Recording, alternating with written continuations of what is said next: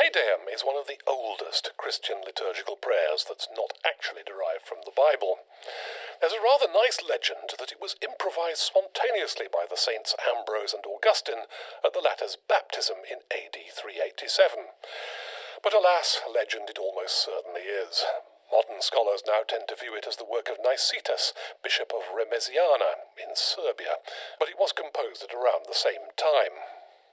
The Te Deum has a big significance in the Catholic Church, and it's widely used by Anglicans and Lutherans too.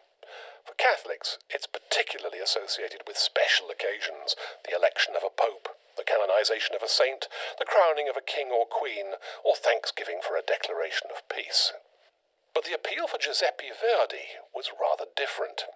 Verdi was emphatically not a religious man.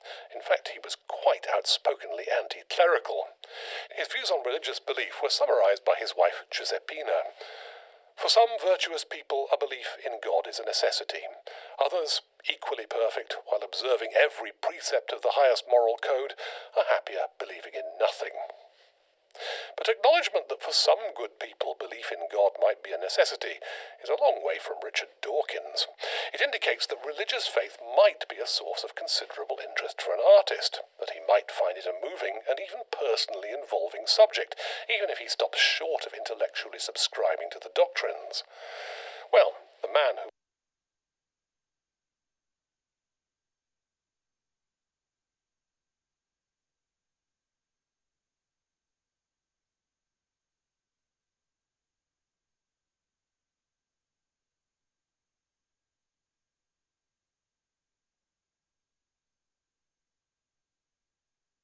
this prayer in La Forza del Destino was evidently not one who found genuine faith risible.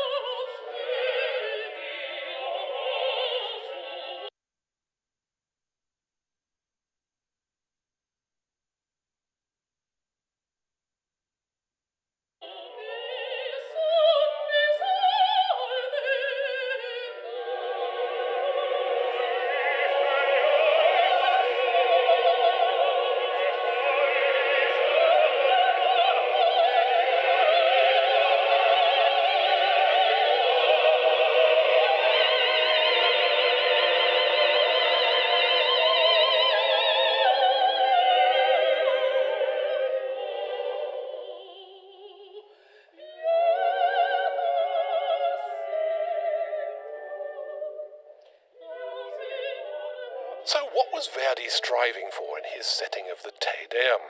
It certainly is not a liturgical piece, and the opening contrasts very strongly with the greatest near contemporary setting, that of Anton Bruckner in 1884. The Te Deum had a very personal significance for the devout Bruckner, yet his opening follows tradition in capturing the grandeur of the opening sentiment. We praise thee, O God, we acknowledge thee to be the Lord. All the earth doth worship thee, the Father everlasting. Thank you.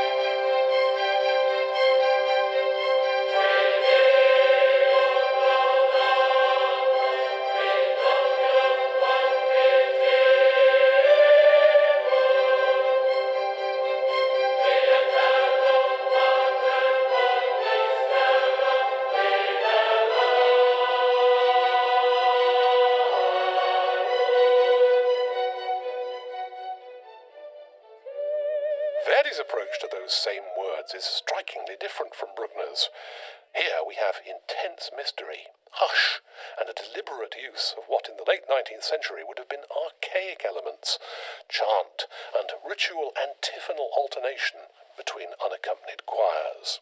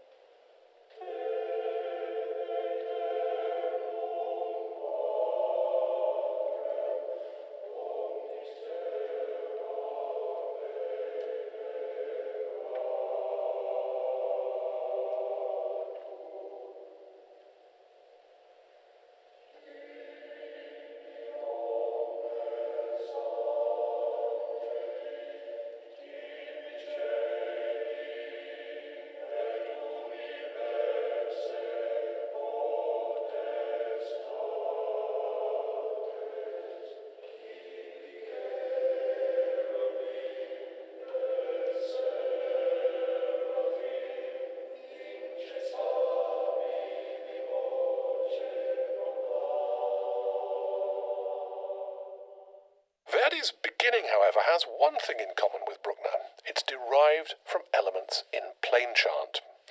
One commonly used version of the Te Deum chant begins like this.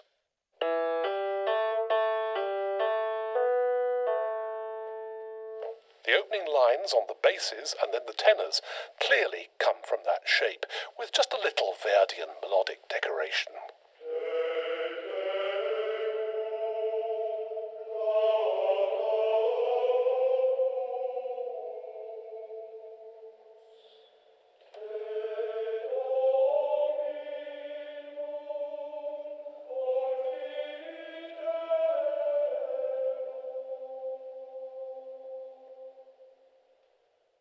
The atmosphere here is remote, otherworldly, timeless. Ancient elements live on unchanged.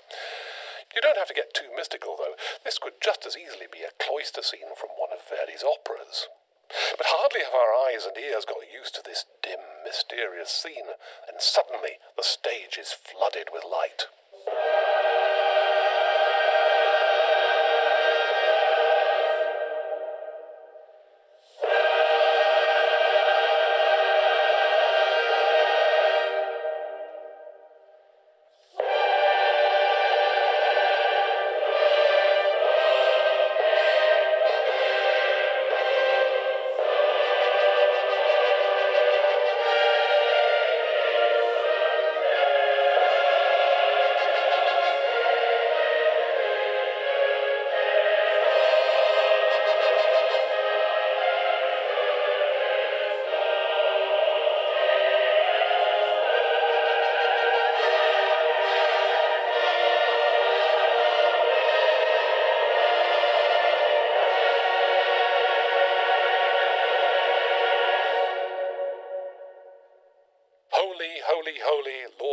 Of Sabaoth, heaven and earth are full of the majesty of thy glory. Now, Verdi really does respond to the grandeur of the words, but the character, indeed the scene, has changed. We're no longer in the cloister, now it's the cherubim and the seraphim of the text who sing, or perhaps a great crowd of ordinary men and women. Let's just go back to that last dazzling harmonic shift. Did that remind you anything?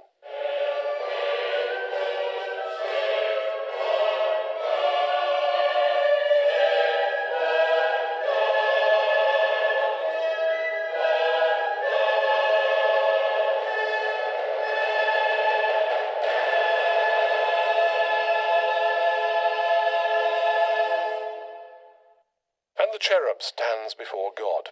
Beethoven's Ninth Symphony, the choral finale, and a similar harmonic twist with a cherubic link.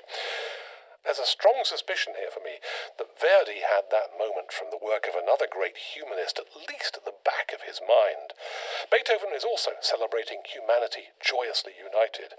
In the words of Schiller, even the worm can know delight. Here in Verdi also we have heaven and earth rejoice, in the words of the Sanctus. That tremendous harmonic wrench brings a twist into a new and startlingly remote key, G flat major, and it brings with it a reinterpretation of those Sanctus words on a more heavenly plane. First, there's a return to the cloistered simplicity of the opening, but then we have ethereal sounds, women's voices, high violin harmonics, and seraphic piping from the woodwind.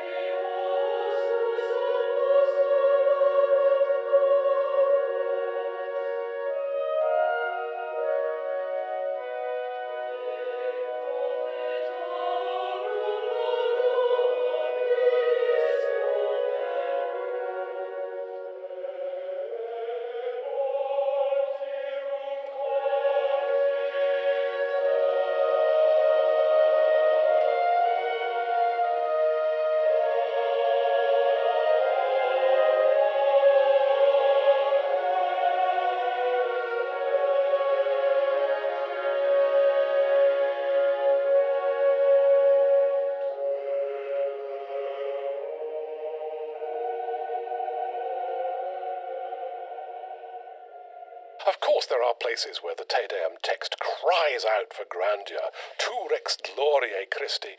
Thou art the King of glory, O Christ. Thou art the everlasting Son of the Father.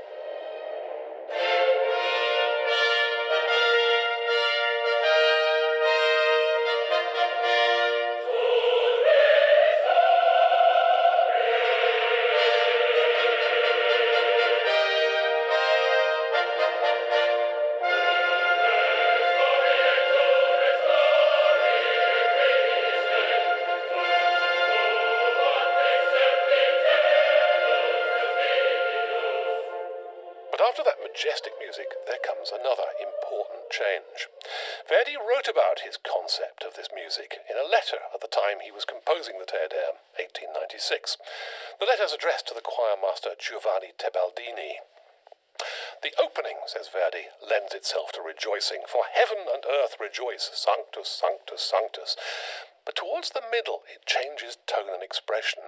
Tu ad liberandum. You took it upon yourself to redeem man. It is Christ, born of the Virgin, who opens to humanity the kingdom of heaven. Humanity believes in the Judge who is to come, invokes him in Save Thy People, and ends with a prayer Vouchsafe, O Lord, to keep us this day. It's moving, sad to the point of terror. All this has nothing to do with victories and coronations. I think that's a good point, well made, and it's one not lost on Bruckner in his Te Deum. But Verdi takes it even further. It is humanity's beliefs and fears that interest him. The Te Deum text is a great compendium of the deepest emotions, and Verdi heightens that in his music. The voices join contrapuntally in the next section in praying to the coming Redeemer.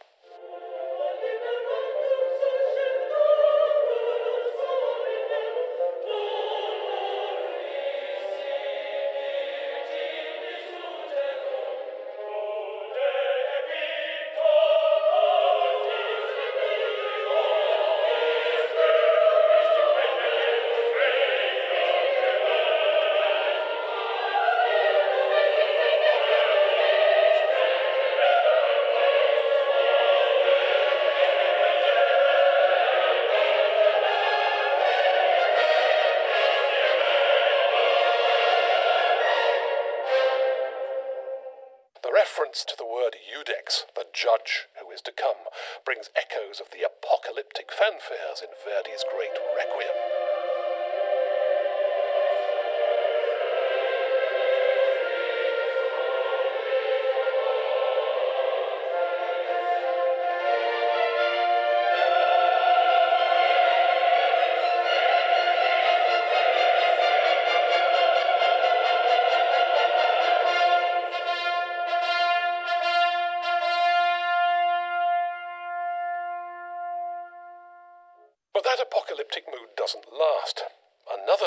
Crescendo brings a return to the much more simple eloquence of prayer. Salvum fac populum tuum. O Lord, save thy people and bless thine heritage. Verdi is now preparing for the ending of the Te Deum and the unique stress he's going to bring to it. There's a huge contrast here with the grand ceremonial endings of the Te Deums of Bruckner, Berlioz, Haydn, Charpentier, and the others who famously set this text. Their prospect of salvation is celebrated noisily. Here, Verdi comes to a very different conclusion. One liturgical prayer attracted Verdi from relatively early on in his long career, and he returned to it continually. It's the prayer from the Requiem, Libera me, Domine, de morte aeterna. Deliver me, O Lord, from eternal death. In 1868, when Verdi was 55, Rossini died. Verdi suggested to several other composers that they combine to write a requiem for him, and Verdi started the ball rolling by writing his own setting of the Libera Me prayer. But this composite requiem was never performed in Verdi's lifetime. But Verdi remained very proud of his Libera Me, and he kept tinkering with it, until eventually it found a home as the conclusion of his great Requiem of 1874. This was Verdi's response to the death of a writer and noted humanist, Alessandro Manzoni, who Verdi admired intensely throughout his adult life. So here we have admiration for a humanist, one who probably wouldn't have requested a requiem mass for his own death. Yet, the non religious Verdi recognizes that religious language can still be the most powerful means of addressing loss and the terror of death. The Libera Me remains the most emotive part of Verdi's Requiem.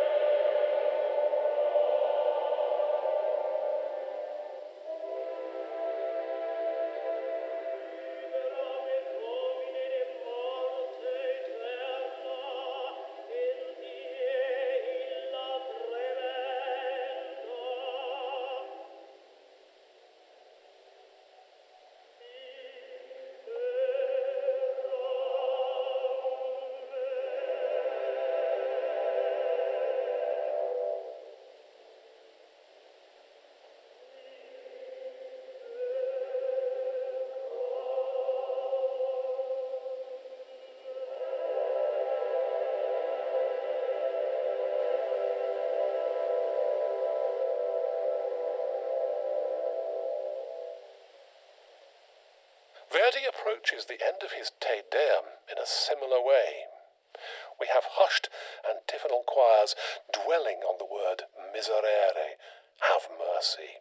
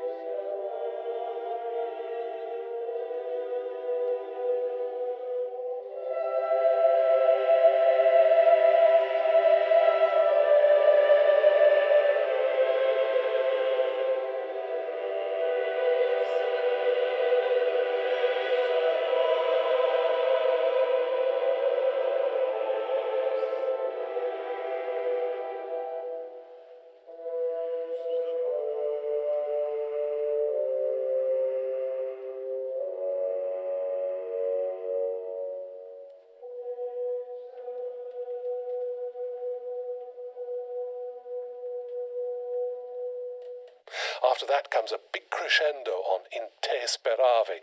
In Thee, O Lord, have I trusted. Hope rises.